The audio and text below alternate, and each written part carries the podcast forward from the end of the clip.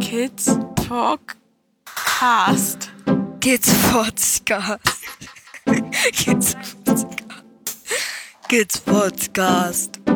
Kids Podcast.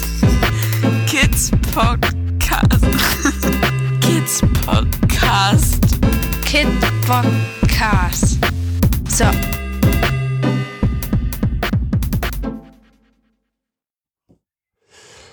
Hallo, Momoche. Hallo Kidspot. Na, Na, wir haben lange nicht zusammengesessen. aber wie geht's in Dänemark? Wie geht's in Dänemark? Hm, Wir sind im Ferienmut, ne? Ähm, da läuft ja alles irgendwie ein bisschen leichter von der Hand, würde ich mal sagen. Ähm, wir brauchten die Ferien auch, also zumindest die Kinder brauchten die Ferien ganz dringend. Wir auch. Okay, ja, wir auch. Aber die Kinder, da merktest du schon die letzten zwei Wochen jetzt vor den Ferien, dass so die Luft raus war. Dass absolut die Luft raus. Obwohl nichts in der Schule gelaufen ist, so mehr, waren die total angestrengt.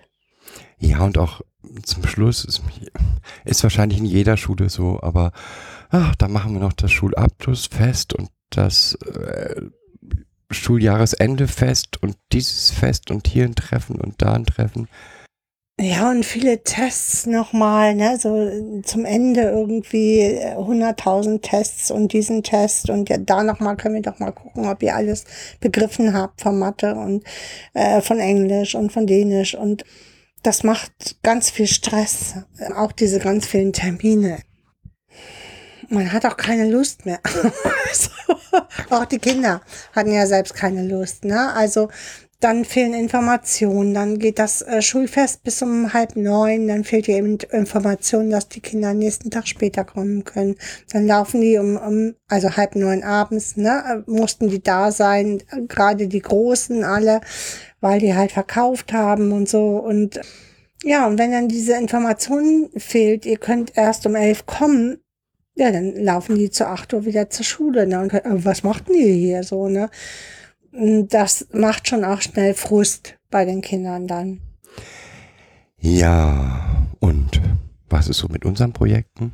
Was mit unseren Projekten? Ja, unser Garten steht zum größten Teil. Wir haben unser Gewächshaus ist auch so gut wie fertig. Also es fehlt noch ein bisschen was an Dach. Ein Dach fehlt noch. Ein Dach fehlt halt noch und dann halt so die Isolierung noch weiter dann zum Herbst. Also es wird schon bis zum Winter ein Projekt werden, glaube ich. Es ist jetzt auch nochmal die Idee, ob man unten dann doch nochmal ummauert. Hattest du ja nochmal die Idee, die ich auch gar nicht so schlecht finde oder wir beiden ja auch gar nicht so schlecht finden, um die Isolierung nochmal anders zu machen. Ja, und so bleibt man eigentlich immer dran. Die Tomaten in dem Haus wachsen. Wir haben noch keine geerntet, aber die fangen jetzt alle an zu blühen. Sie sind Ja, noch durch den nicht so. späten Bau ist mm, es alles etwas nach hinten verschoben. ja, sie sind auch nicht so, so groß, noch nicht so groß, wie sie eigentlich sein könnten. Da merkt man halt, dass wir lange einfach nur Planen drüber hatten und dass sie nicht so viel Sonne hatten, um ordentlich zu wachsen. Dieses eine Dach, ähm, was wir jetzt, dieses, ähm, was ist das, ein Polycarbon-Dach, ne, was wir da jetzt draufgebracht haben auf die eine Seite, das hat schon viel gebracht und auch viel an Wärme in das Haus gebracht. Ja, jetzt ähm, rechnet es halt über die andere Seite noch so ein bisschen rein. Da habe ich jetzt erstmal äh, einmal drunter gestellt. Das wird und es wächst und gedeiht. So habe ich dir noch gar nicht erzählt. Ne? Unsere erste Okra eine, Schu also eine Blüte. Also wir haben ja Okra gepflanzt das erste Mal. Die sind auch eigentlich viel zu klein. Die sollen bis zu zwei Meter groß werden, sind jetzt gerade so 50 Zentimeter oder 60 Zentimeter hoch und haben eine, eine hat jetzt tatsächlich eine Blüte. Also Ja. mhm. Ja, das Tolle nochmal an diesem großen Gewächshausprojekt finde ich, dass alle mitgeholfen haben, dass äh, ganz viel Selbstbewusstsein daraus gezogen haben, dass sie das geschafft haben. Die nehmen das auch als ihr Gewächshaus wahr, nicht als das, das von Mama und Papa, sondern Ja, sie sind schon stolz darauf, auf das Gewächshaus, ne? Fühlt sich mm, auch ein Stück weit verantwortlich dafür, wenn dann ein Fenster wieder klemmt oder so, ne? Ja, Ja, ansonsten ist halt Ferien, ist halt Ruhe und die brauchen wir immer noch alle. Also ich bin immer noch massiv erschöpft irgendwie. äh, ja, aber ja, Liegt vielleicht auch am Wetter, keine Ahnung. liegt vielleicht auch an so unseren Projekten, die wir jetzt äh, in den Ferien einfach haben, auch, und dass wir dann erst in, in drei Wochen ja so richtig Ferien haben, vielleicht so daran. Also ja, das jetzt so vor uns alles noch liegt, so eigentlich, ne? Aber wir podcasten ja nicht, um zu erzählen, wie es in Dänemark ist. Auch, aber ist ja nur der Einstieg. Wir haben auch ein Thema. Ja, Und ja, das ist ein recht kompliziertes Thema, finde ich. mhm, weil es so viele Ebenen betrifft. Also das Thema ist im Endeffekt ja Vertrauen. Das Thema ist aber auch mh, Vertrauen mit Bindungstraumata. Also und den Auswirkungen von schweren Vernachlässigungen, wo das Vertrauen, wir sagen jetzt einfach mal nur Vertrauen, so viele Ebenen betrifft einfach auch, ne? Und als Einstieg Mhm. Würde ich doch erstmal anfangen, wie ist es in einer gesunden, finde ich so schwierig, in einer normalen finde ich auch schwierig. Ja. Wie ist es denn meistens in der Mutter-Kind-Beziehung? Wie In entwickelt der sich da Mutter-Vater-Kind-Beziehung. Mutter, äh, noch nicht mal, stopp, noch nicht mal Vater, Kind, Mutter, Vater, Kind, sondern eine Bezugsperson und Kind. Mhm. oder zwei Genau. Bezugspersonen und Äh, da gehe ich mal so ein bisschen auf ähm, Ainsworth und ähm, Bowlby und Haselhorst nochmal ein. Das hatten wir alles schon mal, dass so in den ersten null bis drei Jahren im Endeffekt eine, so über die Beziehungsgestaltung entwickelt sich eine Bindung und somit auch ein Urvertrauen. So, das, was man so als das Urvertrauen nennt. Also durch die Beziehungsgestaltung des Kindes und der Bezugsperson, die sich ja auch dann immer so in Stresssituationen kommen, entwickelt sich eine Bindung zwischen den beiden und eine Art Vertrauen. ganz grundlegend, da ist ein Wesen, das Bedürfnisse hat, Grundbedürfnisse hat und diese äußert. Äußert es aber nicht, ich, ich brauche jetzt was zu essen, sondern es äußert Das in Schreien oder in Weinen, in Jammern, in auch irgendeiner Darstellung, ich fühle mich unwohl, in irgendeiner Äußerung. Und dadurch lernen beide Parteien eigentlich erstmal zu verstehen. Kind weint, am Anfang stehen die Eltern da immer so schön vor, äh, ja, was willst du denn jetzt? Ähm, und probieren halt aus. Welche Bedürfnisse könnten es denn sein? Also gehen auch nach ihren Erfahrungen aus. Es ist jetzt zwei Stunden her, könnte Hunger, Hunger sein. Oh, da, da riecht es unangenehm. Ich glaube, der braucht eine neue Windel. Oder ich glaube, der will einfach nur, dass er beschäftigt wird, dass er in den Arm genommen wird, dass er Nähe bekommt. Er oder sie. Und beide Parteien lernen da in dieser, in diesem, auch das Kind, also das Kind lernt zum Beispiel, hups, wenn ich so schreie, dann geben die mir was zu essen. Also ich habe immer das Gefühl, dass dort auch eine Sprache entsteht, Mhm. wo, wo Ja, beide. Parteien verstehen, ah, das ist das Schreien nach Essen, das ist das Schreien nach Nähe, das, das, das ist Rumnörgeln, mir geht's gerade nicht gut oder ich habe Bauchschmerzen oder Ja, ich habe Langeweile. Genau. So. Das ist eine, was entsteht. Und dieses, ich äußere meine Bedürfnisse und es kommt immer jemand, meine Bedürfnisse zu befriedigen, sorgt für ein, ein Vertrauen des Kindes auf seine Umwelt. Dadurch, dass es auch immer wieder beruhigt wird oder immer wieder die Angst, die das Kind gerade hat, ich habe Hunger und keiner hört mich, immer auch befriedigt wird, entsteht auch bei dem Kind ein Beruhigungssystem. Also, ja, wenn ich mich äußere und Mama von hinten ruft, ja, ich habe gehört, ich komme gleich oder was auch immer, reicht das aus für das Kind zu verstehen, okay, ich muss jetzt gar nicht weiter brüllen. Genau, Mama kommt. Mama kommt. Und diese Bedürfnis, Bedürfnisbefriedigungs- und Beruhigungssituation weitet sich auch nach und nach aus. Ja, also von ich schreie, ich will jetzt sofort meine, ähm, mein Essen auf ich schreie, Mama hat geantwortet, ich weiß, gleich kommt sie, auf vielleicht ich schreie, ich habe wahrgenommen, dass Mama es gehört hat, weil sie macht Geräusche da hinten und ich kann mich jetzt erstmal beruhigen. Also die Zeit zwischen ich habe ein Bedürfnis und mein Bedürfnis wird gestillt, wird nach und nach größer. Hm, Bedürfnisbefriedigung. Ja, in den ersten drei Mhm. Jahren.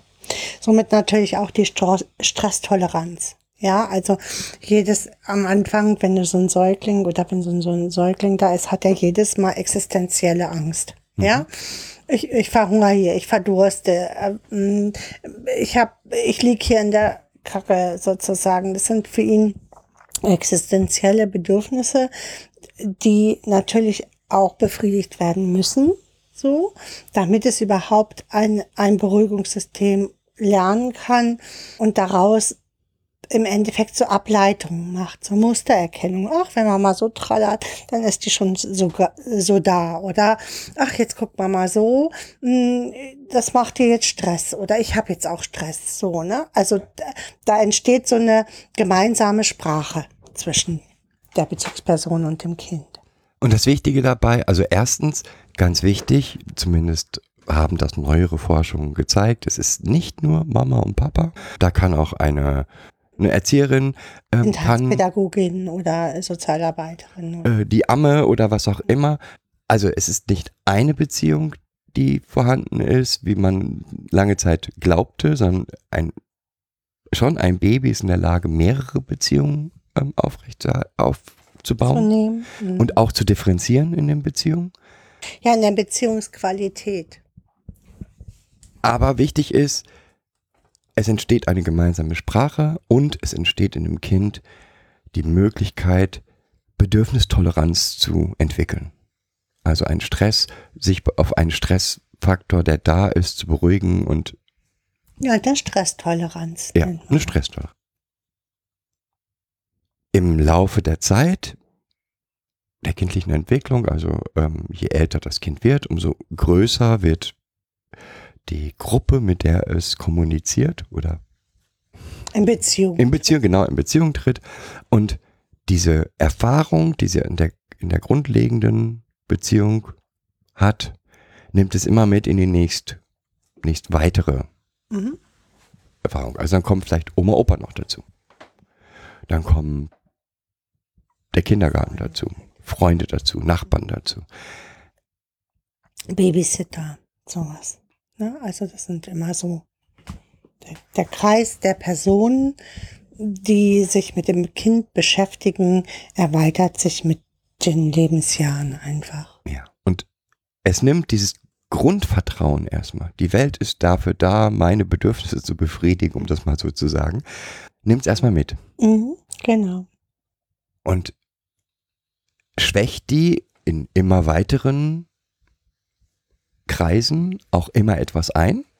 Ja, also ja, an den äh, neuen Erfahrungen, die es daraus macht. Genau. Also jetzt wird es erstmal das eins zu eins übernehmen, das Modell, und auf den äh, Response, den es bekommt, schwächt es die, diese Beziehung dann ab. Also zu, zu einer Kindergärtnerin wird es nicht so eine innige Beziehung haben wie äh, zu der vertrautesten Bezugsperson. ja.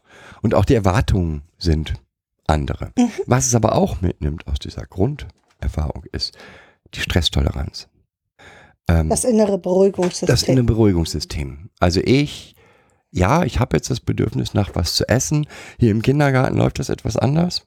Mhm. Da wird das nicht nur nach meinen Bedürfnissen befriedigt. Aber damit komme ich klar mit der Zeit.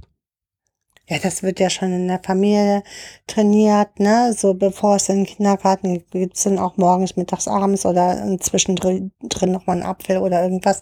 Da gibt's ja dann auch immer mehr festere Riten und festere Regeln. Und dementsprechend kann es diese Regeln und so dann auch wieder in die neue Situation übernehmen und äh, sieht, ah, hier läuft's ja ähnlich. Hier haben wir vielleicht andere Zeiten, aber im Endeffekt läuft es ähnlich. Genau. So. Und jetzt schauen wir uns das Ganze nochmal an bei Kindern, bei frühkindlich traumatisierten Kindern. Jo, das wird spannend. Und jetzt gibt es ja unterschiedliche mh, Grundtypen von Traumatisierung. Bei einer Bindungstraumatisierung, vielleicht fangen wir damit an, mit der Bindungstraumatisierung. Mhm läuft das halt ein bisschen anders, aufgrund dessen, dass ähm, das Kind seine Bedürfnisse nicht kontinuierlich befriedigt bekommt, kann es diese, diese inneren Beruhigungssysteme und diese Verlässlichkeit nicht aufbauen. Dadurch kann sich auch keine Verlässlichkeit darauf auf, also kann es auch keine Verlässlichkeit darauf aufbauen, ja, die Welt ist eigentlich dazu da, mich, mich meine Bef Bedürfnisse zu befriedigen. Und ganz wichtig dabei, es geht hier nicht um unterschiedliche Qualität der Beziehung oder so. Ja, es geht nicht oder um einmalige Situationen. Es geht also nicht darum, dass, erstmal an, die Mutter, ich mache mal ein Beispiel, die Mutter ist krank, ähm, kann das Kind nicht so versorgen, wie sie das sonst tut. Es hilft jetzt noch Oma aus und versorgt das Kind. Ja, und Oma versteht vielleicht gar nicht so genau, ganz genau, was. Genau, oder weil sie ja auch nicht so oft da ist, sie macht das auch nicht täglich. Dann führt das in dem Kind zwar schon zu Stress, aber dadurch, dass hinterher die kontinuierliche Beziehung wieder aufgenommen wird von der Mutter, sobald sie wieder gesundet ist und sie ja auch immer noch trotzdem verfügbar meistens ist, weiß, kann das Kind trotzdem weiter in einem Strang eine, ein Beruhigungssystem und so lernen. Es ist also nur einmal irritiert und durch einmaliges Irritieren gibt es jetzt keinen Ab Abbruch in der Beziehungsgestaltung. Ja, es ist total wichtig, finde ich, zu verstehen, dass nicht ein, dass gerade in diesem Bereich es um kontinuierliche, massive Schädigung geht. Dass es nicht um, da ist einmal was Schreckliches passiert oder da gab es eine Phase von zwei Wochen, wo Mama krank war und deswegen.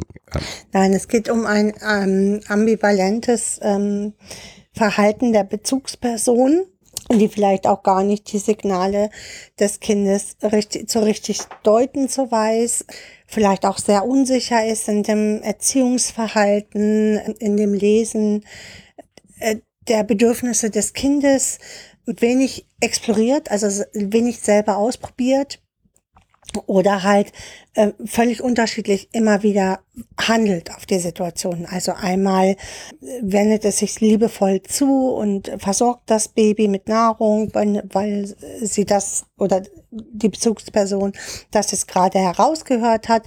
Einmal schreit es das Baby an und knallt es irgendwo in die Ecke und äh, sagt, lass mich in Ruhe. Einmal hört es gar nicht auf das, also ne, nicht einmal, sondern es geht dann schon über mehrfach und längere Zeit. Also es geht aber, um das jetzt zu er erklären, geht es um ambivalentes Verhalten. Das Kind kann für sich daraus aus den Verhaltensweisen äh, keinen sozusagen Standard ableiten. Ah, so, wenn ich so weine, dann kommt Mama ganz gewiss und versorgt mich. Ja, also so ist das jetzt. In, äh, ich gehe jetzt mal so auf die ersten null bis anderthalb, zwei Jahre ein, wo Kinder doch noch im Endeffekt sehr doll abhängig sind von der Versorgung der Mutter. Und was, was das bedeutet in diesem Fall ist, dass weder dieses innere Beruhigungssystem aufgebaut ist, noch dieses Vertrauen. Ich werde versorgt, man kümmert sich um mich, wirklich aufgebaut wird. Ja, und äh, finde ich für mich noch was. Also das Kind lernt für sich ja auch nicht, wenn ich mich so oder so bemerkbar mache, dann wird auf jeden Fall auf mich gehört. Ja, also wie soll es das daraus ableiten? Also wenn ich ganz hysterisch schreie, Ja, oder wenn ich zappelnd irgendwo im Stuhl sitze, dann, dann ist aber jetzt nötig, dass ich Essen kriege, weil ich hampel ja total rum. Und äh, man reagiert darauf nicht. Also das Kind lernt daraus nicht, so oder so muss ich mich verhalten, um, also dass mein Bedürfnis befriedigt wird. Es lernt dann sehr schnell innere eigene Muster daraus abzuleiten. Die können entstehen. Ja, Mhm. um für sich, also entweder äh, ist es nicht mehr oder er schreit ohne, ohne Unterlass oder, oder, oder. Also da Und auch da wieder mehr. Vorsicht, das heißt nicht, dass jedes Schreikind ein, ein schlecht behandeltes oder Genau. ähm, ja, also da, da ein ganz vorsichtig. traumatisiertes Kind ist, ein frühkindlich traumatisiertes Kind ist, das heißt es nicht. Aber das kann daraus halt auch entstehen. Ja. Jetzt geht die Entwicklung weiter. Also dieses Kind geht in den nächsten Bezugsrahmen. Und Ähm, was meinst du jetzt mit den nächsten Bezugsrahmen? Meistens, wenn es sich hier um schwere Bindungstraumatisierung oder schwere Vernachlässigungsszenarien handelt, wobei wir Vernachlässigung nochmal einzeln behandeln müssten, würde das Kind ja dann irgendwann, würde die Mutter erstmal Unterstützung bekommen. Wenn das damit nicht funktioniert, würde man über das Kind erstmal fremd platzieren, damit die Mutter dann nachreifen kann. das sind Ideen, wie es sein kann, wenn es funktioniert. Ich glaube nur, meistens passiert das eben nicht. Also wir bleiben noch bei dieses Kind, was jetzt das erlebt hat, kommt jetzt in die nächsten Bereiche wie Kindergarten, wie Oma und Opa, wie Freunde. Ja? Da gehen wir mal auf Kindergarten. Was dem Kind jetzt fehlt, ist ein Beruhigungs-, also Stress, Toleranz. Stresstoleranz. Und es hat keine Idee, wie es denn seine Bedürfnisse äußern kann. Mhm. Das macht sich dann auch meistens sehr deutlich im Kindergarten. Das heißt nicht, dass diese Kinder grundsätzlich auffällig sind im Kindergarten. Weil du weißt halt nicht, also ähm, es gibt diese Kinder, die dann auffällig sind, indem sie ständig ihre Bedürfnisse versuchen lautstark einzufordern in allen möglichen Varianten.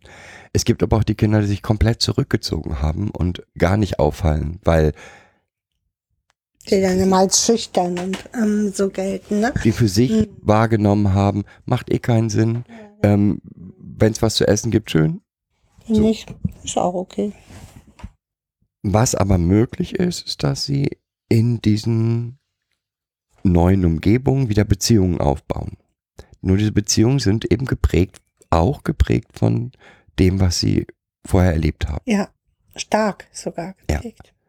Also dieses, was ganz oft ist, dass zum Beispiel dann Nähe-Distanzregulierung nicht stimmt bei diesen Kindern. Dass sie schnell aggressiv reagieren können. Und ja, ungehalten würde ich erstmal so, ne? Also es fehlt halt der, der innere ähm, Regulator für die für den Stress. Also wird das Kind dann vielleicht ungehalten oder aggressiv, wie andere das sagen würden. Erstmal würde ich sagen, ist, ist ein Kind ungehalten, weil es nicht weiß, wie es mit dem Stress, den es da gerade empfindet, umgehen soll. Oder eben, wie gesagt, wie ich vorhin gesagt habe, ein Kind, was, wo man das Gefühl hat, das ist gar nicht anwesend. Das spielt immer nur so für sich alleine und Ist so ganz weit weg. getroffen, kaum auf so, Ans ne? Mm. Ansprache. Mhm, Genau. Meistens kommt es in diesen Lebensaltern ja schon zu ersten Diagnosen wie Impulskontrollstörungen oder emotional-soziale ähm, Störung im Störungen Kindesalter. im Kindes Kindesalter. Genau. Was für mich nochmal ein separater Bereich ist, ganz häufig erleben diese Kinder auch Gewalt. Weil es häufig bedeutet, Aus einer Erforderung, Überforderung der Bezugsperson heraus dann, dass Gewalt mit im Spiel ist. Genau. Wie auch immer, in die Ecke schmeißen, anschreien. Ähm, Schütteltrauma, Das Problem ist, dass in diesen Bindungstraumatisierungen unterschiedliche Arten von Gewalt generell zugegen sind. so.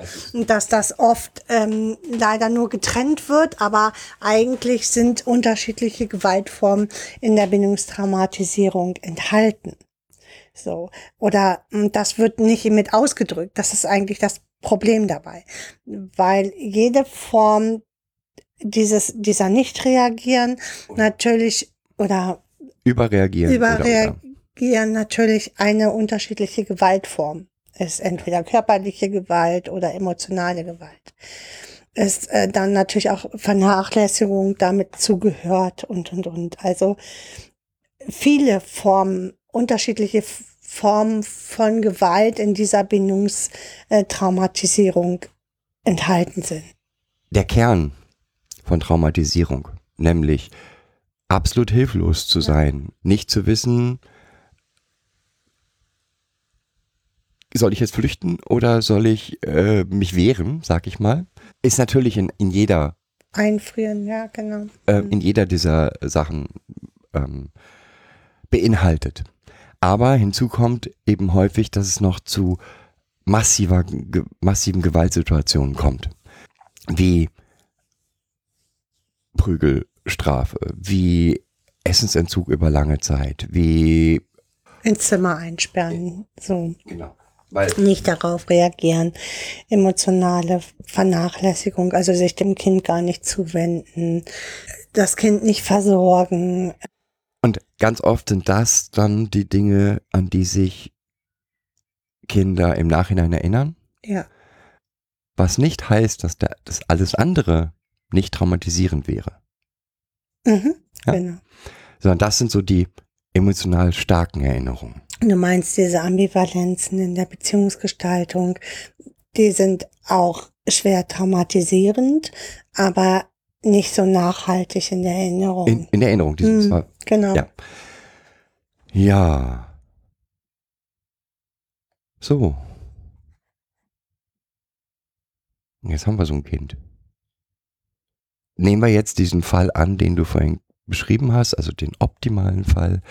Ähm, das fällt irgendwie im frühen, in der, in den frühen, also je, je früher das auffällt, desto äh, besser für das Kind. Mhm.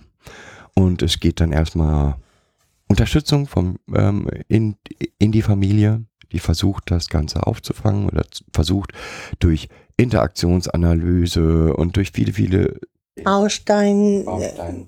mh, die Beziehungsgestaltung zu verbessern. Und nehmen wir jetzt noch weiter an. Es funktioniert aber nicht.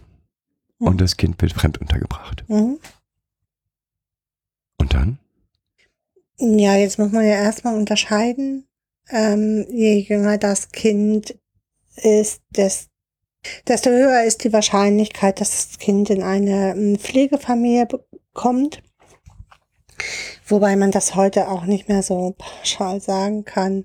Eigentlich sagt, hat man mal so gesagt, bis zum sechsten Lebensjahr ähm, geht es in die Pflegefamilie und danach geht es erstmal ins Heim, weil die Beziehungsgestaltung so massiv geschädigt ist, dass es erstmal nur eine Standardversorgung im Heim aushalten kann, bevor man wieder guckt, ob es mehr aushalten kann. Das ist heute nicht mehr gängig, weil auch viele Jugendliche heute in äh, Pflegefamilien untergebracht wird. Aber nehmen wir mal den typischen, so den angedachten, die angedachte Idee von Pflegefamilien erstmal. Also geht ein Kind zwischen 0 und 3 Jahren mm, in eine Pflegefamilie. So. Früh. Es geht mir jetzt um frühe Intervention. Ja. Das Problem, was wir sehen, wir sehen, ist, dass die, der allgemeine Glaube jetzt ist, ich sorge jetzt für satt und sauber und, und regelmäßige Versorgung Gestaltung. und Beziehungsgestaltung. Hm. Und dann wird das schon alles wieder. Genau. Dann wird das schon heil. Und ich will nicht sagen, dass das nicht möglich ist. Bei, weil es sehr davon abhängig ist, wie stark diese Veränderung oder dieses, dieses, was, diese Erlebnisse das Kind geprägt haben. traumatisieren, also und wie chronifiziert sich das auch hat. Ne? Mhm. Weil je mehr äh, von diesen äh, traumatisierenden Erlebnissen das, das Kind hat, desto mehr chronifizieren sich halt bestimmte Verhaltensmuster im Kind, so dass das auch immer schwieriger, also es dann schwierig wird, dagegen zu steuern. Also sch wirklich schwerwiegend. Was aber eigentlich allgemein akzeptiert ist, eigentlich, dieses, was wir gesagt haben, dieses Urvertrauen, das Vertrauen, ich lebe in einer Welt, in die sich darum kümmert, dass meine Bedürfnisse befriedigt werden. Wird da jetzt reingepackt? Das, nein, eigentlich ist allgemein, wird fast von jedem gesagt, Hm. das entsteht nicht. Mhm. Kann ja auch gar nicht. Genau, Mhm. das kann nicht entstehen. Aber wir gehen immer davon aus, dass wenn wir, die, wenn wir die Kinder fremd platzieren, dass das dann äh, ja alles wieder gut ist. Und wir gehen in unseren Annahmen dann auch immer davon aus, das muss doch jetzt mal werden. Genau, aber dieses grundsätzliche Urvertrauen, Hm. die Welt ist dafür da, meine Bedürfnisse zu befriedigen, existiert nicht. Mhm. In vielen Fällen. Das ist eine. Aber fangen wir erstmal mit dem anderen an, nämlich dem Beruhigungssystem. Ein Kind, das nicht gelernt hat, Stresstoleranz gelernt hat, kommt Ja. jetzt in eine Welt, die davon ausgeht, dass es das kann. Dass es das nicht kann, zeigt sich nicht in den ersten anderthalb Jahren häufig.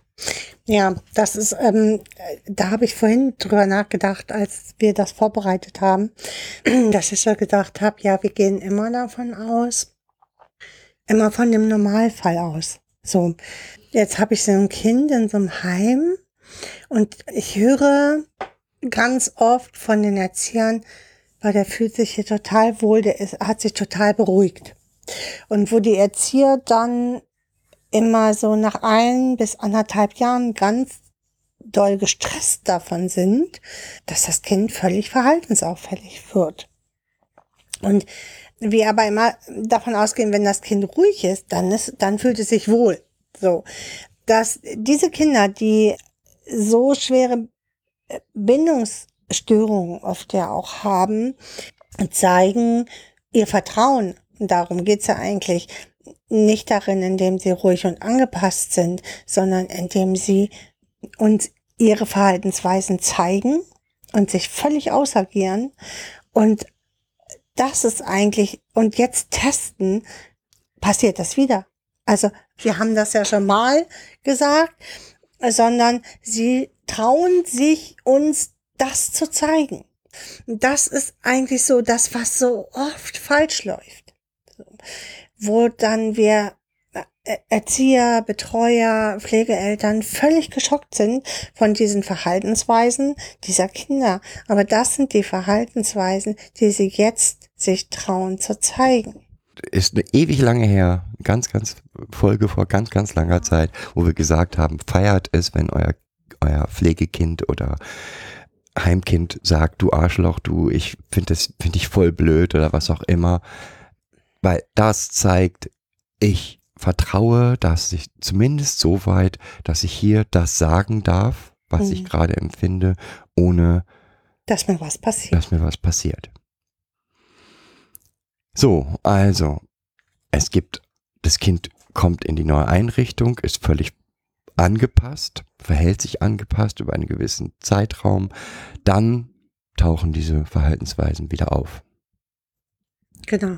Also ich habe neulich einen Spruch gehört, der hat mich total äh, geflasht. Nicht du bist ähm, das Problem, sondern du hast das Problem. Und auch das wäre eine falsche Si- Sichtweise. Also dieser Pädagoge, mit dem ich mich darüber unterhalten habe, der fühlte sich ganz toll, weil du hast und ähm, dass er nicht sagt, du bist das Problem, sondern du hast das Problem. Aber im Endeffekt ist der Schluss sogar gar nicht so verkehrt. Das Kind hat das Problem, aber das Kind, äh, dieses Problem liegt im Kind aufgrund von anderen, von einem anderen Ursprung und nicht äh, liegt generell im Kind. So. Ne? Äh, Was e- eigentlich müsste man sogar sagen, du hast nicht ein Problem, sondern dir fehlen Werkzeuge, um diese Genau, um die um dein Probleme Problem zu lösen. zu lösen. Mhm.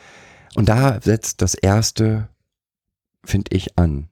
Also in diesen Wahrnehmung, hier läuft dann jetzt was anders, als ich, ne? Also ich treffe jetzt auf ein Kind, das plötzlich sich ausagiert, plötzlich scheinbar aggressiv ist, plötzlich Dass sich zurückzieht und aus dem Fenster komplett starrt. zurückzieht. Mhm. Das heißt, und es fehlt ihm die Wer fehlen ihm die Werkzeuge. Mhm. Und diese Werkzeuge kriegen wir auch nicht, glaube ich, kriegen wir auch nicht nachinstalliert. Die Werkzeuge nicht mehr. Du meinst das Werkzeug auf Vertrauen, Genau. Das die Werkzeug, aus dem Vertrauen erwachsen. die, so. die kriegen wir nicht nachinstalliert. Genau, wir kriegen eine Art Stützkorsett nachinstalliert, die aber nur in diesem speziellen Setting und in der speziellen Situation funktionieren. Die Kinder sind nicht in der Lage, dieses, dieses Stützkorsett, so will ich es mal sagen, auf andere Personen oder auf andere Situationen zu übertragen. Also äh, gehen wir jetzt mal von einem acht bis zehnjährigen Kind aus, das hat jetzt schon sechs Jahre in einer Pflegefamilie gelebt oder in einem und äh, kriegt jetzt plötzlich massive Schwierigkeiten in der Schule, hat in der Pflegefamilie bestimmte Beruhigungs- und vertrauensähnliche Situationen erlebt und hat daraus auch resultiert innerhalb der Familie. So kann es das, genau das, nicht in der Schule an. Ja. Aber erstmal, was sind denn so Hilfssysteme, die man, die man da versuchen kann? Also mal wieder ein Beispiel. Es gibt, gibt Kinder, die zum Beispiel schwere Vernachlässigung in Bezug auf Nahrung erlebt haben. Dann könnte man hier zum Beispiel mit den Kindern immer wieder das Vertrauen aufbauen. Es ist Nahrung im Kühlschrank. Oder und zusätzlich braucht es am Anfang immer noch diese gepackten Dosen, die wir so machen. Und äh, spezielle Kochsituationen. Wir kochen zusammen. Das Kind kann im Katal in diesen Prospekten gucken nach den Lebensmitteln, die es jetzt für sich braucht und die werden dann auch besorgt. Das sind so Basics, würde ich mal sagen, die über eine lange Zeit, und ich meine das wirklich lang, dafür sorgen können, nicht müssen, aber können, dass das Kind in dieser Situation, in diesem Setting darauf vertraut, dass ausreichend Nahrung da ist und dass es sich bedienen kann. Das, was wir oft erleben, auch in, in Kinderheimen, ist, dass die Küche abgeschlossen ist und der Kühlschrank abgeschlossen ist. Das ist für mich richtig spooky, weil ganz viele dieser Kinder wirklich aus Vernachlässigungsstrukturen kommen, wo nicht genug Nahrung angeboten wurde oder vorhanden auch war für sie und dieser abgeschlossene Kühlschrank dann auch wieder für die gleiche für das gleiche Gefühl sorgt. Ich kann ich habe Nahrung nicht einfach so zugänglich für mich. Ähm, da kommt auch dann mal ganz schnell, aber wenn die doch ständig essen und das ist doch so ungesund und so weiter. Jein. Das Also die- reguliert sich mit der Zeit. Einmal ne? das und äh, vor allen Dingen Jein, weil das andere führt auf jeden Fall zu einer, ähm, Äh, Essstörung. zu einer Essstörung. Weil das heißt nämlich, jetzt gibt es was zu essen und jetzt muss ich mich versorgen bis zum geht nicht mehr. Oder Nahrung verstecken heimlich oder oder oder. Also es führt dann halt zu anderen. Ähm, also ein Kind versucht diese Situation zu lösen, das nicht Nahrung erhalten. So und ähm, versteckt dann halt Essenssachen, die dann im Zimmer schimmeln oder in einem anderen Zimmer schimmeln oder oder oder, weil es hat jetzt nur die Möglichkeit, sich zu versorgen.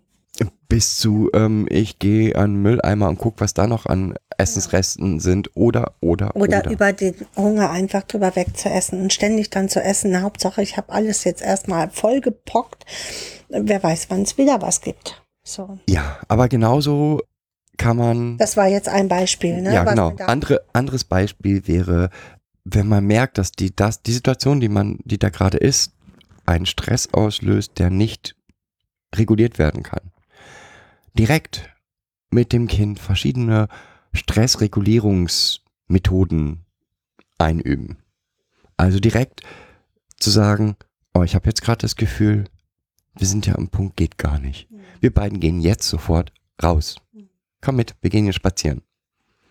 Und sowas muss auch eingeübt werden. Das heißt also nicht, dieses Üble, was ich häufig, ja, das, der Junge braucht, muss sich dann ausagieren und dann schicken wir den laufen.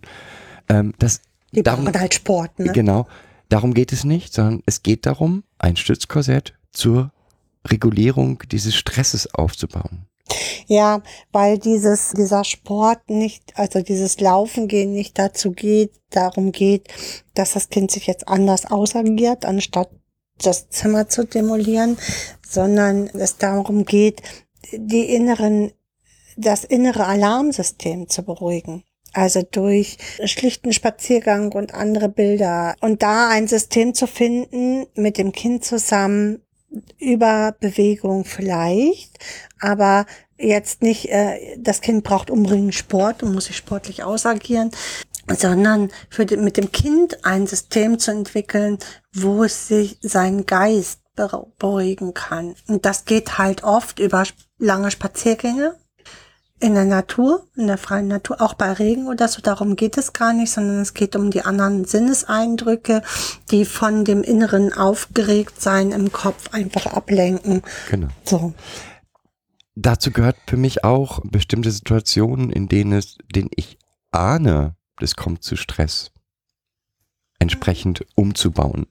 Wenn es ist irgendwie Mist passiert, ich will wissen, wer von den Kindern das war, um mit dem zusammen diesen Mist wieder zu auszubauen. Dann sage ich nicht so und jetzt sofort, wer war das? Dann weiß ich, dass eine solche Panik in den Kindern groß wird. Es gibt keine Lösung. Und wenn ich möchte, dass mich die Kinder anlügen, in Anführungsstrichen, dann mache ich das so. Ich setze unter Druck.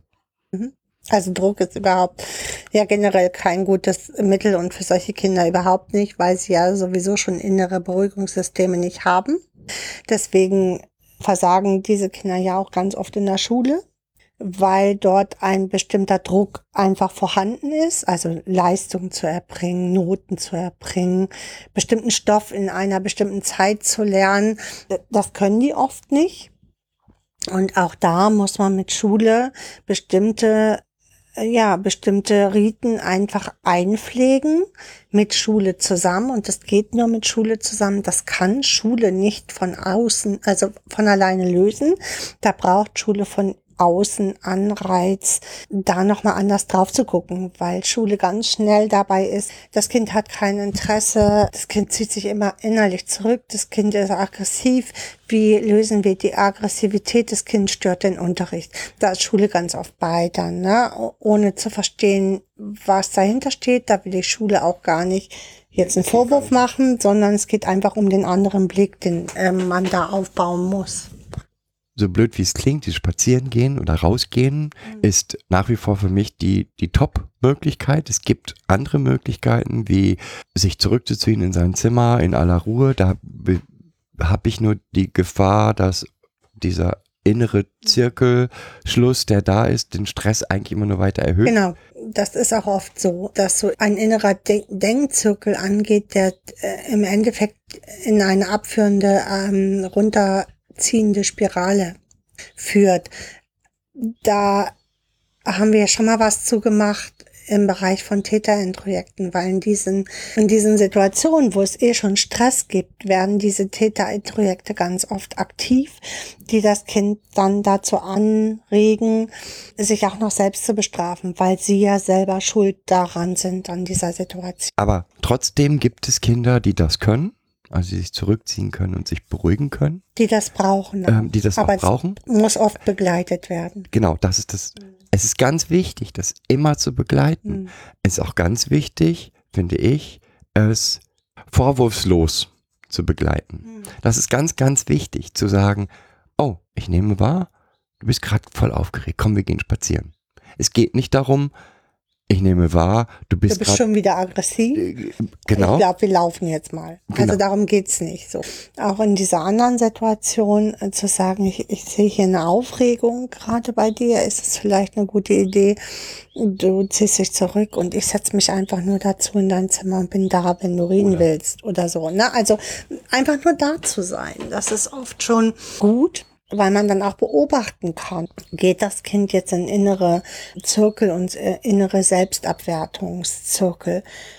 Ja, wobei wir beim nächsten großen Thema sind. Ich bin jetzt bösartig. Im Prinzip haben wir ein Kind, das auf einem anderen Planeten groß geworden ist als die restliche Welt. Mit anderen Lebenserfahrungen, mit anderen grundsätzlichen Voraussetzungen. anderen Mustererkennungssystemen, anderen Beruhigungssystemen und, und, und. Also wirklich völlig, also als wenn man, genau, vom anderen Planeten kommt, was ich gar nicht bösartig finde. Also, Und wir sind jetzt hier auf unserer Welt, in, auf unserem Planeten und kommunizieren mit diesem Kind. Wir dürfen nicht vergessen, dass alles, was das Kind erlebt hat, für das Kind die Normalität ist. Das heißt, überhaupt auf die Erkenntnis zu kommen, dass wenn ich nachts mich hinlege, dass es für mich wichtig ist, nochmal zu gucken, dass was zu essen da ist, dass mich das beruhigt, ist für dieses Kind ein richtig großer Schritt. Es nimmt für sich nur wahr, nachts, ich kann nicht schlafen, ich bin aufgeregt. Es ist, stimmt was nicht. Für sich wahrzunehmen, das, was ich da gerade erlebe, ist nicht lebensbedrohlich, es ist eine Bedrohung irgendwie. Ja, also es geht jetzt gerade um ein unangenehmes Thema, dass der ähm, 20 Teller sind im Schrank alle kaputt und die wollen jetzt darüber reden. Für sich wahrzunehmen, das, was jetzt da passiert, ist nicht lebensbedrohend, sondern es ist bedrohlich. Mehr nicht. Es wird mir nichts passieren. Ist du sprichst, sprichst, ich wollte gerade sagen, du sprichst jetzt von Seiten des Kindes Mhm. aus. Mhm. ist von Seiten des Kindes nicht möglich. Das heißt, es ist unsere Aufgabe, um es zu verstehen, einen Blick auf diesen fremden Planeten zu machen und uns das dort anzuschauen. Das, was halt immer wieder passiert, ist, dass wir die Situationen von unserem Planeten aus beurteilen, also von unseren gemachten Erfahrungen aus beurteilen und nicht von den Erfahrungen des Kindes aus beurteilen.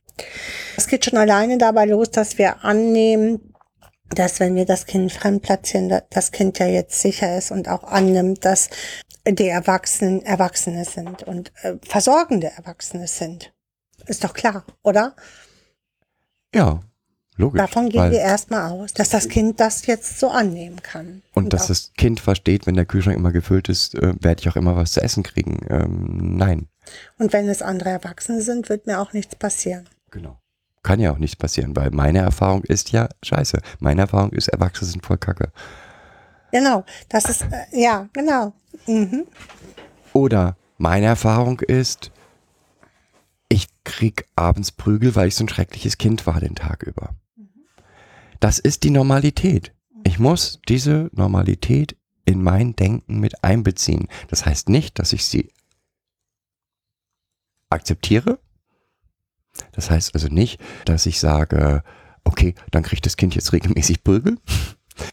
Nein, sondern es bedeutet, ich muss auf die Situation oder muss versuchen, auf die Situation zu schauen von dem anderen Planeten. So. Und das allein fällt uns unendlich schwer, das umzudenken. Und in jeder Situation, die wir, in jede neue Situation, in die wir kommen, setzen wir immer wieder unsere eigenen inneren Bilder dafür ein. Und so kommt es dann auch zu, auch zu Diagnosen wie Impulskontrollstörung. Ja, also da hat, da schauen Leute drauf, die ein ganz normales Beruhigungssystem haben. Ich will das gar nicht so verteufeln, die sich ja als Experten sehen, die aber oft nicht verstehen, wie der Planet des anderen Kindes funktioniert. Wieso ist denn unser Beruhigungssystem normal und das nicht? Ja, es ist schon nicht normal, weil es ein Beruhigungssystem ist, das entstanden ist durch. Für das Kind ist es erstmal. Genau, äh, das nochmal, und das ist auch mal das, was ja immer wieder, ja, aber die Kinder wollen zurück in ihre Familie und die lieben ihre Familie. Natürlich lieben sie ihre Familie. Das, was sie dort erlebt haben, ist ihre Normalität. Und es braucht, so wie wir vorhin gesagt haben, dass es Jahre braucht zu verstehen, ich bekomme mir was zu essen. Immer. Und dass es über ganz, also das braucht Jahre, das braucht immer wieder von außen Anreize. Was brauchst du denn? Sag mir, was du brauchst. Ich besorge das. Es braucht immer wieder Kontrollen. Es braucht einen freien Zugang zum Essen über lange Zeit. So wie, wie ich das brauche, brauche ich das für die anderen Eigenschaften ja genauso. Ich möchte nochmal darauf eingehen, auf dieses, ich will zurück in meine Familie, was das eigentlich bedeutet. Ja, ich will zurück in meine Familie, äh, kann genauso gut bedeuten, da weiß ich wenigstens, wie es funktioniert. Ja, es muss nicht bedeuten, äh, da fühle ich mich wohler oder da geht's mir besser, sondern da weiß ich, wie die Welt funktioniert. Da glaube ich, dass ich alle Eventualitäten vorab sehen kann. Und das stimmt halt nicht, dass Kinder zurückgehen, weil sie ihre Eltern lieben. So. Also, das ist oft nicht der Knackpunkt. So, ja. Natürlich hat es auch äh, schöne Momente gegeben. Das, was aber überwogen hat, sind äh, die angstvollen Beziehungen, auf deren Grundlage sich ja bestimmte Verhaltensweisen und Lösungsmechanismen ausgeprägt haben. So. Und wenn ich jetzt woanders hinkomme, dann tickt die Welt auch anders. Und wenn ich davor Angst habe, dass die Welt anders tickt, dann will ich in das zurück, wo ich glaube zu wissen, wie ich es lösen kann. Aber ganz abgesehen davon, wir müssen halt immer im Gedächtnis haben, das ist der Blick des Betroffenen auf seine Welt. Und der Blick des Betroffenen auf seine Welt ist A geprägt davon, dass, dass häufig diese eigenen inneren Beruhigungssysteme nicht da sind. Der ist geprägt davon, dass es kann was ganz Schreckliches passieren. Ja, es ist auch geprägt davon, dass sich ganz andere Werte und Normvorstellungen ausgebildet haben und dass das Kind völlig andere Attributionen vornimmt. Es ist halt ein Blick auf ein, von einem anderen Planeten ja. und nicht von uns wir gehen ja aber doch immer von den normalen Attributionen, von den normalen Normen und Werten aus, von normalen Beruhigungssystemen und so aus. Äh, da gehen wir ja immer wieder von aus. Es ist von diesem anderen Planeten. Und dieser andere Planet bewirkt auch ganz viel in der Selbstwahrnehmung des Kindes. Das bewirkt, wie ich vorhin gesagt habe, okay, an dem Tag war ich ganz schrecklich, deswegen bin ich bestraft worden. Obwohl es nicht schrecklich war. Es war ganz normal. Es hat einfach seine. Das ist die Ableitung daraus. Genau, irgendwann, das ist ja etwas, was ihnen auch so gespiegelt wird. Mhm. Ihr wart heute ganz schrecklich und deswegen mussten wir so handeln. Ja, manchmal sind es auch eigene Ableitungen daraus, ne? Also ich bin verhauen worden, also muss ich wohl ein schreckliches Kind gewesen sein. Dann dieses fehlende Vertrauen, die Welt ist dazu da, dass um meine Bedürfnisse zu befriedigen, heißt im Umkehrschluss, die Welt erfüllt meine Bedürfnisse nicht. Und das kann unterschiedliche Bedeutungen haben im Kind. Das kann sein, ich bin es nicht wert, dass meine Bedürfnisse erfüllt werden. Es kann sein, dass sagt, die Welt ist an sich schlecht. Das kann sein, die Welt ist nicht vorhersehbar. Mhm. Und diese drei Dinge erleben wir auch immer. Ja, also deswegen bauen wir ja ein weiteres Stützkorsett auf, indem wir sagen, wir bauen eine vorhersehbare Welt. Je vorhersehbarer diese Welt für diese Kinder ist, umso besser kommen sie darin, darin zurecht. Deswegen ist für die Kinder der in der Schule der feste Stundenplan, der auch eingehalten wird, so enorm wichtig. Weil eine Veränderung heißt, sie ist wieder unvorhersehbar geworden und damit potenziell gefährlich. Und dieses pot potenziell gefährlich ist halt immer da. Mhm. Das ist immer im Hintergrund von den Kindern. Alles ist jetzt erstmal gefährlich. Und Erwachsene sind nicht automatisch die Guten, nur weil es andere sind. Also, Und ich würde da auch weg von Kindern. Also das ist das Gefährliche für Traumatisierte, wenn der Sachbearbeiter wechselt. Wenn ein Antrag äh, mit dem üblichen Schreiben zurückgeht, weil irgendwo was nicht richtig gelaufen ist. ja, ja, du überträgst das jetzt generell auf Traumatisierte, ne? Also, unser Thema ist ja schon eigentlich Kinder und Jugendliche, aber im Endeffekt ist das, leitet sich ja das daraus ab. Diese, diese Situationen haben sich so weit chronifiziert, dass allein das im, dieses System dann immer wieder anspringt. Ne? Bei jeder Verunsicherung, bei jeder Veränderung der Struktur springt genau dieses Angstsystem dann an, nicht zu genügen oder nicht gut genug gewesen zu sein, böse gewesen zu sein oder, oder, oder.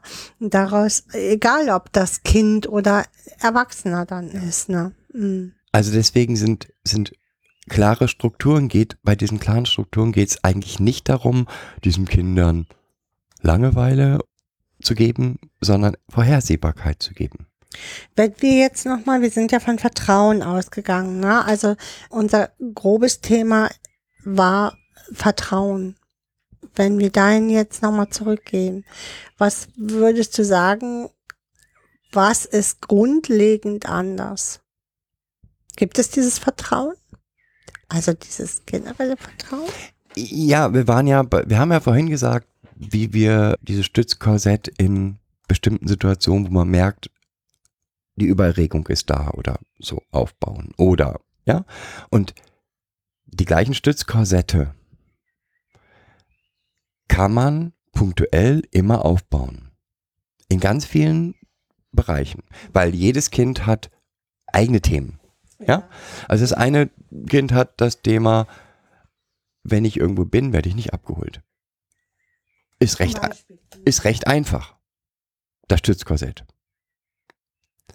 Weil das Stützkorsett ist, ich bin pünktlich da. Ich sorge dafür, dass es gar nicht in die Frage reinkommt. Werde ich vielleicht nicht abgeholt. Das wird mir nicht zu 100% gelingen, aber es gelingt zu Das 99, muss am am Anfang, Anfang, am 100 Anfang, ja, Also die ersten Jahre muss das 100% gelingen. Also lieber ist man zu früh da und wartet zehn Minuten, als dass man zu spät kommt. Das löst solche unlösbaren Konflikte in dem Kind aus und es nährt natürlich auch dieses, ich werde wieder nicht abgeholt. genau. So. Dann dieses, ich werde nicht mit genug Essen versorgt. Auch dort kann man ein Stützkorsett bauen. Wir hatten diese Essensboxen, wobei die wirklich auf das Bedürfnis, nachts habe ich Hunger, gehen, aber wirklich die Einkäufe mit den Kindern planen.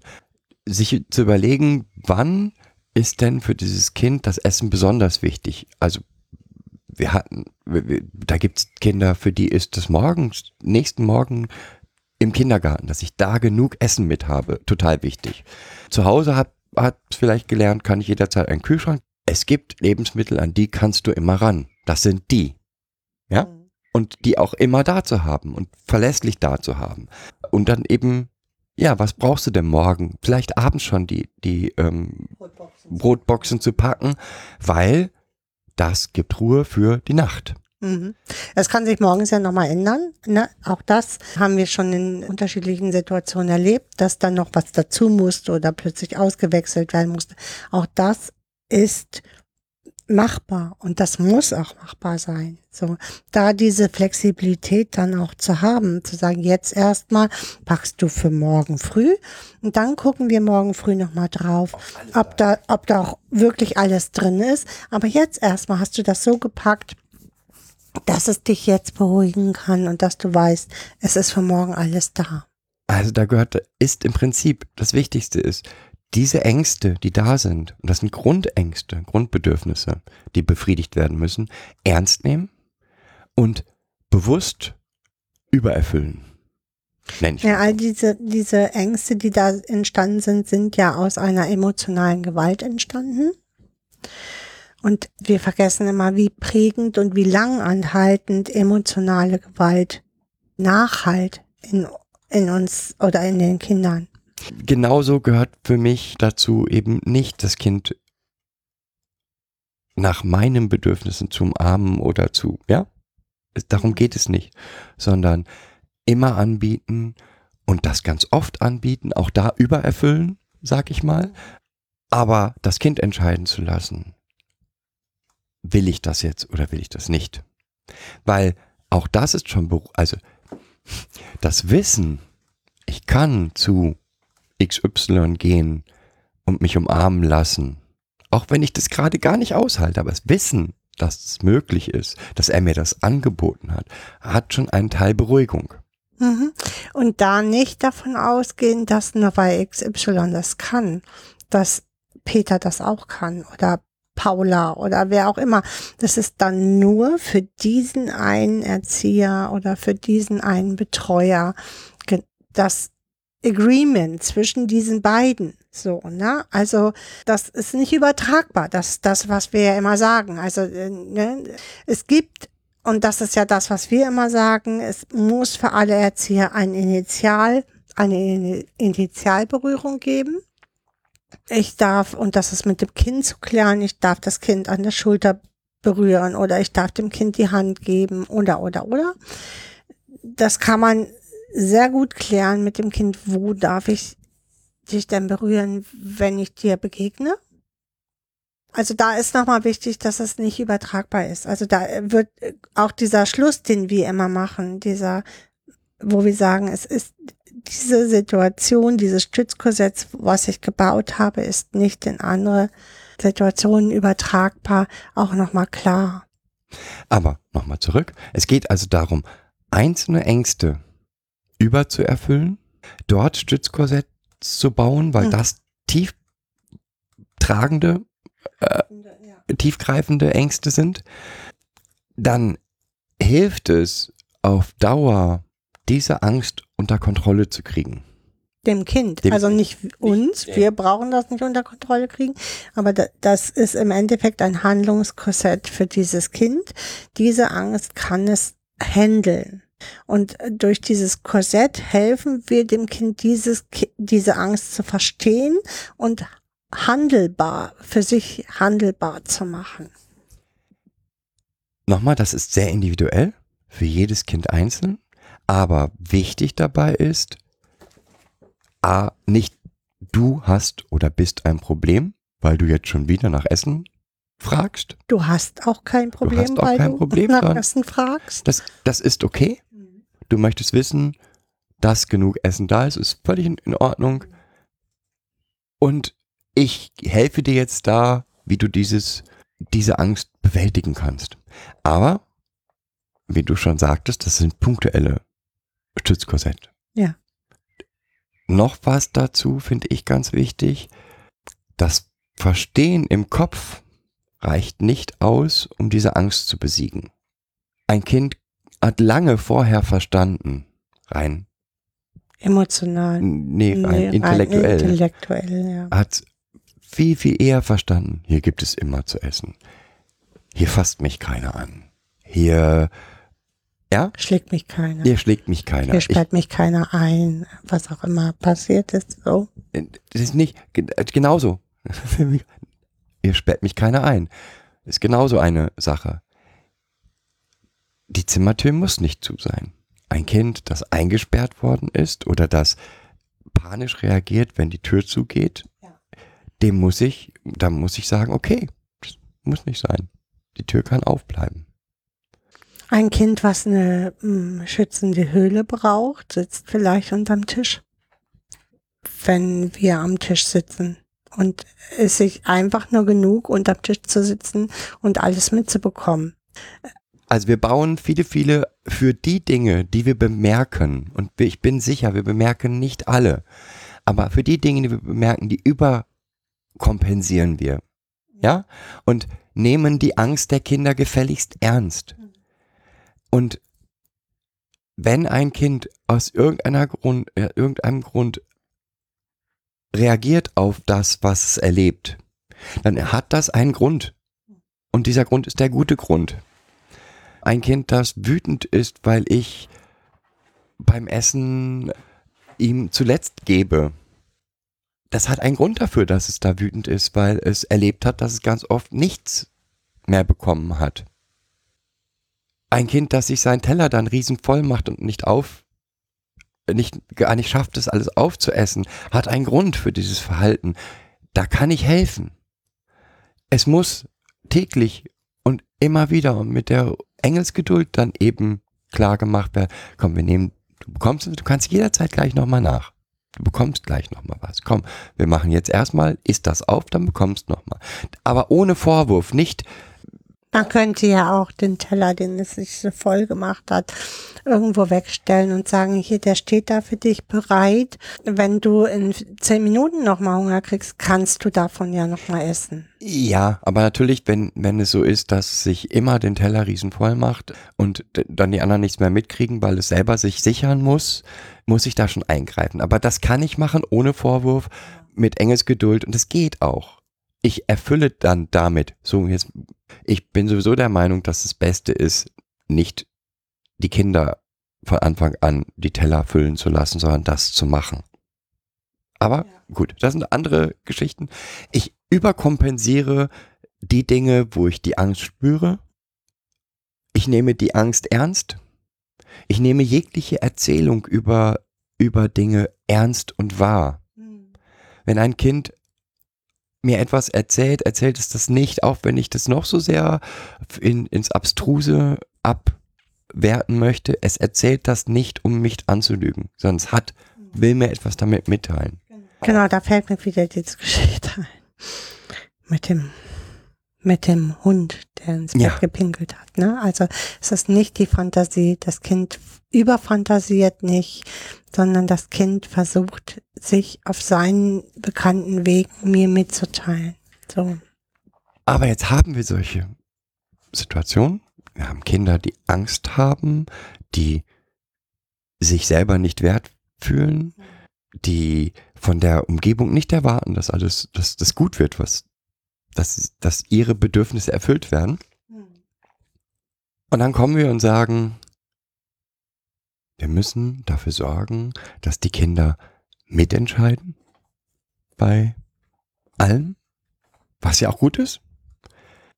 Und wir machen diese Partizipation dann aus unserer, Aus unserem Blickwinkel. aus unserem Blickwinkel. Und sind dann ganz froh, weil nichts kommt. Mhm. Genau. Wir geben ihm die Möglichkeit, sich zu beschweren. Kinder, die gelernt haben, sobald sie aufmucken, ich sag's mal auf gut Deutsch, auf die Fresse zu kriegen oder eingesperrt zu werden, die werden Teufel tun, irgendwas Negatives zu äußern. Auch wenn wir ihnen noch so viele Möglichkeiten zur Verfügung geben. Das ist ja genau der Grund, warum Kinder sich so lange überhaupt nicht äußern, dass es ihnen nicht gut geht. Oder sie werden es dann erst äußern, wenn eigentlich alles verloren ist. Ja, also wenn sie so verzweifelt sind, dass gar nichts mehr geht. Partizipation ist etwas, was ich lernen muss. Und Partizipation gerade von Kindern, die bindungstraumatisiert oder traumatisiert sind, heißt, dass ich Ich würde es mal an, ich würde es noch weiter ausdehnen. Ich würde es gar nicht nur auf Trauma äh, spezialisieren. Ich würde es gerne auf Gewalt erlebt haben, in welcher Form auch immer Gewalt erlebt haben. Äh, Die werden erstmal per se nicht für sich Methoden haben, um ähm, sich beschweren zu können oder beteiligen zu können. Da geht's allein schon um die Beteiligung äh, wenn ein Kind nicht gelernt hat, dass es gesehen wird, gar nicht davon ausgeht, die Welt ist dazu da, meine Bedürfnisse zu befriedigen, warum sollte es sich mitteilen? Also da ist schon, die Krux per se ist da schon. Äh, aus welchem Grund sollte es das tun? Oder sich beschweren? Wie gesagt, warum sollte es sich denn beschweren? Dazu müsste es ja erstmal verstehen, dass das, was dort passiert, nicht normal ist. So. Und nicht richtig ist. Und nicht richtig ist. Und nicht die Grundannahme haben, meine Bedürfnisse würden ja, sind sowieso nicht wichtig. Ich bin sowieso nicht wichtig. Ich bin hier irgendwie nur, ich jetzt bin ich von einer einen äh, brenzlichen Situation in eine andere Situation gekommen, die mir aber auch nicht passt. So. Diese Kinder gehen erstmal davon aus, dass ihre Bedürfnisse sowieso nicht wichtig sind. Dass sie selber sowieso nicht wichtig sind. Das heißt, wenn ich sowas wie Partizipation möchte, dann muss ich, ich von außen, sie immer wieder anregen. Ja, ich muss die Partizipation im Endeffekt von dem anderen Planeten ausgestalten. Also, und ich muss mich erstmal auf den anderen Planeten be begeben, damit ich verstehe, wie ich dieses, diesen, die, dieses Kind von diesem anderen Planeten überhaupt dazu anregen kann, dass es sich beteiligt. Und dazu gehört jetzt erstmal, dass dieses Kind für sich wahrnehmen muss. Was sind denn die positiven Gefühle, die ich eigentlich will? Dann muss es einen Weg dahin finden, diese positiven Gefühle auch zu erleben. Und es muss ja erstmal eine Grundvertrauen aufbauen zu einer, zu, zumindest zu einer Person, dass, dass dieser Person meine Bedürfnisse wichtig sind. Das muss es erstmal verstehen. So. Und damit, dass diese Personen meine Bedürfnisse sind, scheine ich ja auch irgendwo wichtig zu sein. Deswegen sind übliche Demokratiebestrebungen, die nicht das, was wir jetzt in anderthalb Stunden erzählt haben, mit berücksichtigen, zum Scheitern verurteilt. Unsere Kritik ist ja im Endeffekt, dass wir immer von normalem Vertrauen ausgehen, so, um dann nochmal den Bogen aufzuschließen und immer wieder von unserem Planeten und unseren Vertrauensvoraussetzungen auf die Situation des Kindes blicken. Und damit sind leider die Demokratiebestrebungen, die Partizipation oder Beschwerdewege, die wir uns so überlegt haben als Fachpersonal, leider völlig oft völlig hirnrissig. Also nochmal, ihnen fehlt einfach die Grundlage dass des, des, des Erkennens, mhm. das hier ist nicht richtig, des Erkennens, wo will ich hin, des Erkennens, was kann ich erreichen, was darf ich erreichen. Und wenn ich in unsere Gesellschaft schaue, dann habe ich eh das Gefühl, dass ähm, Selbstwirksam, fehlende Selbstwirksamkeit und fehlendes Demokratieempfinden weit verbreitet ist. Aber man kann diese Kinder dazu kriegen und durch ganz viele, also beispielsweise das Wichtigste ist zuhören. Ja, weil das hat, das habe ich vor kurzem getwittert. Unsere Kinder kochen uns nicht weich. Ja? Also wenn ein Kind hier, sagen wir mal, äh, Du gehst jetzt von hier aus, aber wir erleben das ja auch überall anders. Überall oder? anders, es ist überall gleich. Mm. Diese Kinder kochen ihre Pädagogen nicht weich. Ja, es mag Quengelkinder geben, aber das Übliche, das ist was anderes. Das heißt, ich kann meine Grundbedürfnisse nur erfüllen, indem ich sie überbetone, gelernt zu haben. Aber die, die meisten Kinder geben, sagen nicht, aber ich will das unbedingt. Weil es gibt das in den bei normalen Kindern die eigenen Bedürfnisse ganz hoch zu hängen und zu sagen, ich will jetzt eine Xbox. Ich will, ja, ich will eine Xbox haben. Alle haben eine Xbox. Das sind genau die Dinge, die, die diese Kinder nicht können. Mhm. Und ihnen. Damit müssten sie ja ihre Bedürfnisse als überwichtig wahrnehmen. Genau, das und das tun sie ja tun schon sie nicht. nicht. Und ihnen aber da helfen, also im Prinzip, wenn so ein Kind sagt, oh, einen Hasen finde ich schon toll, dann mit ihm in diese, diesen Wunsch hineinrutschen und gemeinsam über, ja, was bräuchte man denn alles und ja, was, was wird er dir denn geben? Was, sind so toll am Hasen und so weiter. Also wirklich diese Bedürfnisse eng begleiten und eng begleiten und besprechen. Ist enorm wichtig. Und das ist Partizipation. Hatten wir schon ganz oft gesagt, Kinder äußern ihre Wünsche nicht dann, wenn wir es wollen, sondern sie äußern ihre Wünsche dann, wenn sie da sind. Und dann muss ich. Genau, und der Hase kann ja auch für irgendwas stehen. Ne? Also, äh, warum will ein Kind einen Hasen? Also, ähm, für was steht dieser Hase? Ich, ich mag den gerne anfassen. Ich mag das Gefühl auf der Haut von dem Hasen. Das kann die Nähe, die dieser Hase gibt, kann ich ertragen. Äh, Ist so ein bisschen, da kann ich auch so ein bisschen mal drüber gehen. Also der Hase beißt mich notfalls, fall- falls ich, er das nicht mehr haben will. Immer wieder zu gucken, wie komme ich denn überhaupt, also Kinder äußern, aber Kinder äußern nicht das, was wir hören wollen. Also wie du das sagst, hinhören, aber auch beobachten. Also es gibt immer so zwei. Einmal ist das Hinhören und es gibt aber auch Kinder, die nicht darüber sprechen, die aber trotzdem ihre Bedürfnisse auf andere Art und Weise äußern, die wir beobachten können. Und äh, das ist was, das ist so der, die zweite Ebene, die auch in der Pädagogik oft fehlt, das äh, quantitativ und qualitativ aufzuschreiben und ähm, über längeren Zeitpunkt zu beobachten. Und dann zu sagen, okay, jetzt hat das Kind immer um diese Uhrzeit äh, das und das Verhalten. So, was kann dieses Verhalten dann um diese Uhrzeit bedeuten? Und das mit dem Kind dann da ins Gespräch zu gehen und zu sagen, Hammer, das ist mir aufgefallen. Was brauchst du denn da von mir? Das ist ja immer unsere Frage. Was brauchst du von mir? Und was kannst du tun, damit die Situation anders wird? So, ne? Und aus diesem sehr partizipativen Prozessen entsteht auch Vertrauen. Auch dieses Vertrauen trägt unheimlich weit. Nochmal, das ist nicht das gleiche wie das Urvertrauen der anderen, aber es ist ein, da sind Menschen,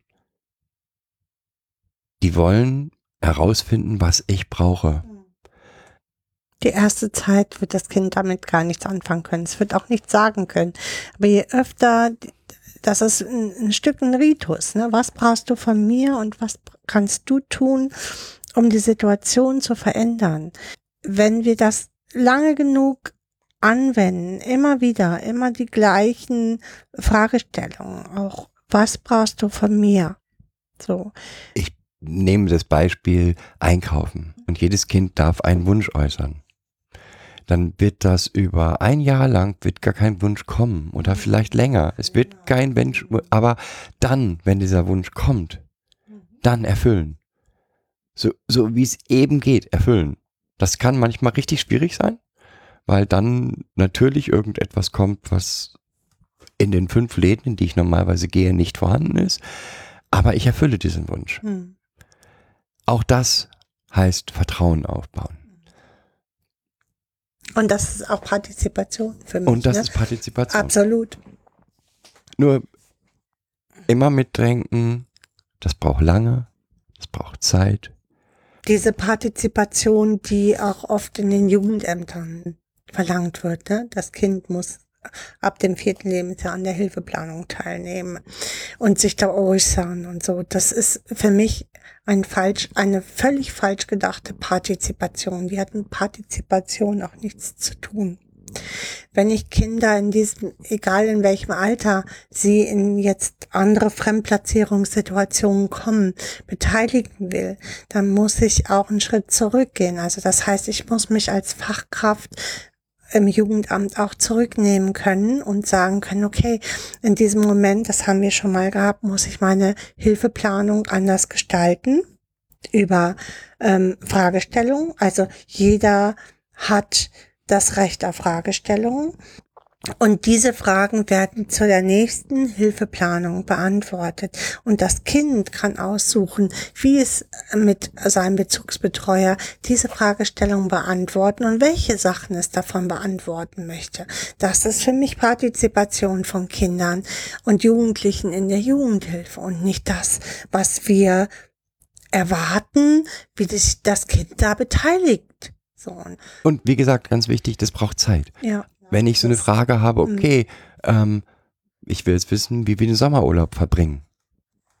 Dann nützt das nichts, indem ich einen Abend das gemeinsam bespreche, was machen wir und dann mit zwei Vorschlägen und die Kinder dürfen sich dann eins davon aussuchen. Mhm. Ähm, das ist keine Partizipation, sondern das braucht Ja, das fange Zeit. ich im Winter schon mal an. Äh, wir, ne, Im Januar zum Beispiel fangen wir das Thema an. Gestaltung von Sommerurlaub. Wo wollen wir hin? Wir haben zwei Wochen. Das sind die zwei Wochen. Die gebe ich vielleicht als Gruppe vor.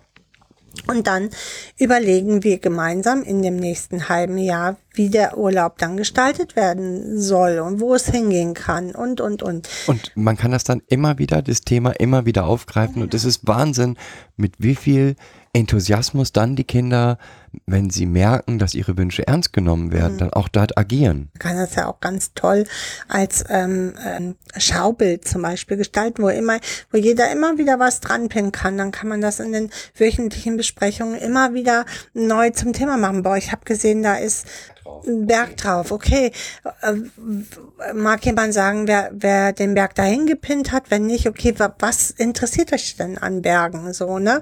Und habt ihr denn Lust, in die Berge zu fahren? So? Vielleicht kann man ja beides miteinander kombinieren. Die einen wollen lieber schwimmen, die anderen wollen in die Berge. Wie sollen wir das denn gestalten? So, ne? Und in dem Moment kommt auch so ein Dialog zustande. Jetzt habe ich aber ein Problem. Einmal wollt ihr in die Berge und einmal ans Meer. Wie soll das gehen? So, ne? Also ich kann ja auch sagen, dass ich als Pädagoge damit ein Problem habe. Wie soll ich das lösen, das Problem? Aber wie gesagt, das, so eine Idee, also eine, eine Pinnwand machen und dort ähm, Großurlaub dran schreiben und jeder gibt das, was er an Input hat, da rein. Und das, ob das ein Bild ist, ein Wort ist, ähm, was auch immer, ist wurscht. Ähm, das ist Partizipation. Und nicht, ähm, ja, also morgen haben wir die Auswahl zwischen den drei Touren und welche Tour machen wir denn heute? Das setzt voraus, das schränkt ja schon wieder die Partizipation extrem ein.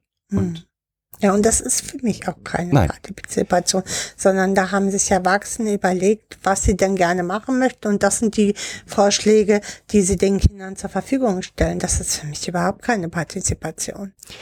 okay, und jetzt haben wir anderthalb Stunden voll. Das ist richtig lang. Ja, da wird dann noch viel weggeschnitten. Was haben wir denn an zum Thema Vertrauen noch? Ähm, es gibt noch eine Sache, die mir, wo ich gerne Rückmeldung von euch hätte, die mir so im Kopf schwebt. Das ist doch, also normalerweise hatten wir gesagt, entsteht Vertrauen, indem der Ring größer wird und das Vertrauen abnimmt. Ja, es nimmt nicht ab, es wird anders. So, ich unterscheide mehr. So. Okay, Mhm. so. Jetzt stelle ich mir so vor, dass ein, dass das Kind in dem engsten Ring am wenigsten Sicherheit hat. Ja, dass die Bedürfnisse erfüllt werden. In dem engsten In Ring. dem engsten Ring. Also in normalen Situationen jetzt oder in den Situationen von äh, Gewalt und Trauma? In den Situationen von Gewalt und Trauma ist im engsten Ring am wenigsten Sicherheit. Ja. Und in jedem weiteren Ring nimmt die Sicherheit eigentlich zu. Die Verlässlichkeit. Sollte es, ja. Ni- nimmt es zu.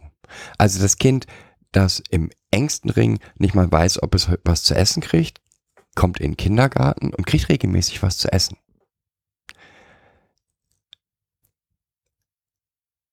Ich nehme das wahr, als das ist einer der großen Probleme, die da entstehen. Weil es ist genau umgekehrt, als es sein sollte.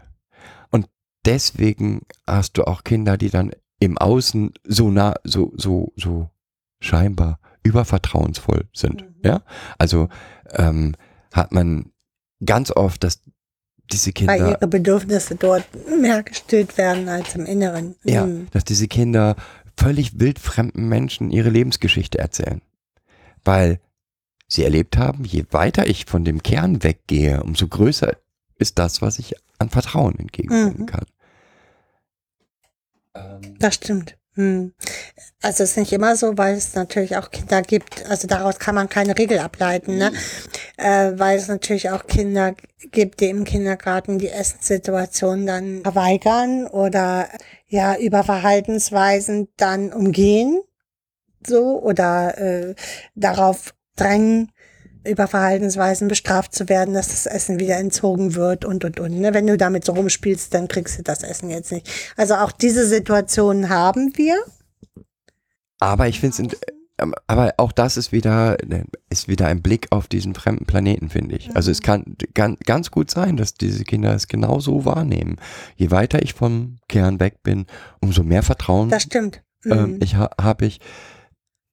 Nochmal, das also das ist ja eine andere, andere Sicht auf Vertrauen als das, was wir so haben. Ne? Was haben, also als die Definition, die wir haben. Es gibt halt für diese Kinder dann eine eigene Definition von Vertrauen. Vertrauen kann halt auch bedeuten, ähm, das Kind sitzt einen Meter neben dir und äh, erzählt vor sich hin, ohne dich anzugucken. Das kann auch Vertrauen sein für dieses Kind.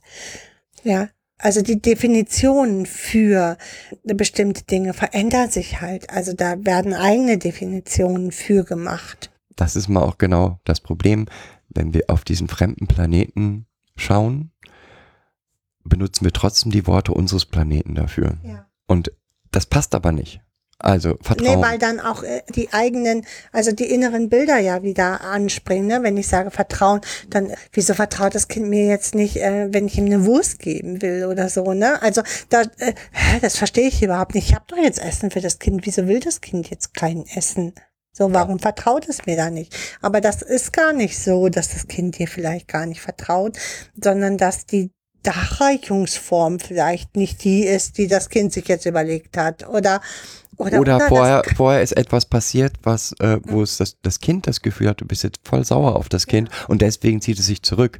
Das ist ja auch das, was wir immer, was vertrauensfördernd ist, was wir immer sagen, kommuniziert eure Empfindungen, eure Gefühle, weil nur weil ihr sie Gefühle lesen könnt, können das die Kinder nicht unbedingt. Ja, also kurz vorher habe ich ein Loch in die Wand gebohrt, dabei ist mir der Bohrer abgebrochen und, ich deswegen hab habe ich geflucht. rumgeflucht Hm. und jetzt zieht sich das Kind zurück, weil äh, also, äh, mit dem will ich jetzt nichts zu tun haben. Das heißt aber nicht, dass es kein Vertrauen zu mir hat, sondern es heißt, Ich habe eine angstlösende, also angstauslösende Situation erlebt mit dir. Warum soll ich jetzt erstmal auf dich zugehen? So, und äh, diese diese Gedanken, die wir haben, zeigt einem im Endeffekt schon, äh, wie viel komplexer das ist, das das Ganze ist, als dass es oft gedacht wird. und es reicht eben nicht satt und sauber und korrigierenden Erfahrungen. Das ist dein Lieblings, das ist ein Lieblingsreizwort, ist das. Ich kann,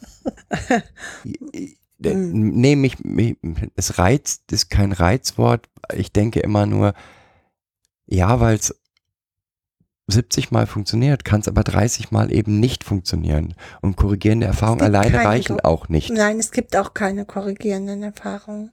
Also äh, äh, das Kind korrigiert seine Erfahrungen in der Auseinandersetzung mit der Situation und nicht, weil ich das Kind äh, fremd, platziere, erfährt es andere, ähm, andere Strukturen, die es annimmt und dadurch wird es schon heile werden. Das funktioniert nicht, sondern es gibt halt immer, also es funktioniert nur, diese korrigierenden Erfahrungen, wenn du das Kind in der Aufarbeitung äh, begleitest und ihm andere Handlungsmittel gibst. Dann macht es korrigierende Erfahrungen und dann kann das sehr heilsam sein. Aber dann, äh, es ist halt nicht, weil es irgendwo anders ist, es ist eine korrigierende Erfahrung. Das ist äh, Schwachsinn. Das ist ein schönes Schlusswort jetzt, finde ich. Weil, Alles Schwachsinn. nein. ähm, Ja, nein. also dieser Gedanke, dass das Kind fremd platziert wird und daraus korrigierende Erfahrungen ableiten kann, weil es dort anderes erlebt, ist, das ist, ähm, ist das, was ich gesagt habe. Es ist halt zu kurz gedacht. So, so wie es in der Pädagogik ganz oft zu kurz ist. Es ist halt sehr viel komplexer, als wir Kinder Seelen annehmen. Ja. Dann wünsche ich euch jetzt. Und das resultiert daraus, bevor du sagst, dass, dann wünsche ich euch, dass halt so viele Ebenen, wie wir das vorher gesagt haben, das Selbstwert, das äh, Wert- und Normsystem, hilf mir Fe mal, fe fehlende Beruhigungssysteme. viele Be Beruhigungssysteme, die, dieser fehlende Glaube, dass die Welt meine Bedürfnisse erfüllt. genau, und die Attributionen, dass all diese Dinge sich so manifest verändern. So, und daraus halt ein ganz anderes System entsteht, Ja. Für das wir leider immer noch die gleichen Worte verwenden. für das wir leider immer noch die gleichen Worte verwenden. Aber jetzt Aber jetzt, wünsche ich euch einen wunderschönen Restsommer, ja, Wellen, Meer wer oder will oder Berge und Klettern, Klettern oder der Balkon mit einem tollen Getränk. Genießt den Sommer wie auch immer ihr ihn genießen wollt. und wir hören wieder voneinander. Genau. Tschüss. Bis dann. Tschüss.